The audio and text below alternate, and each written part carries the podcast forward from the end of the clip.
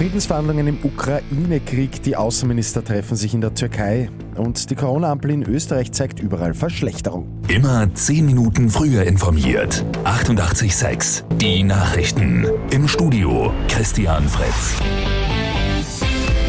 Seit Beginn des Ukraine-Kriegs soll es heute das bisher ranghöchste Treffen zwischen Russland und der Ukraine geben.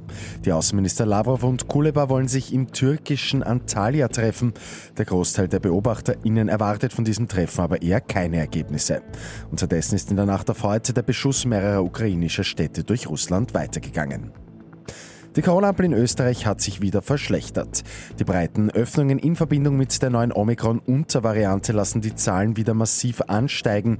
In den vergangenen Wochen war tendenziell ein leichter Rückgang zu sehen. Jetzt zeigt der 14-Tage-Trend wieder teils sogar kräftig nach oben. Schelpin beim Herrenslalom in Flachau sind die Österreicher knapp am Podest vorbeigeschrammt.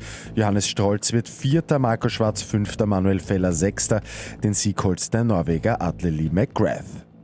Und bei Lotto 6 aus 45 gibt es schon morgen eine Bonusziehung. Ein Jackpot von rund 1,2 Millionen Euro wird ausgespielt. Mit 886 immer 10 Minuten früher informiert.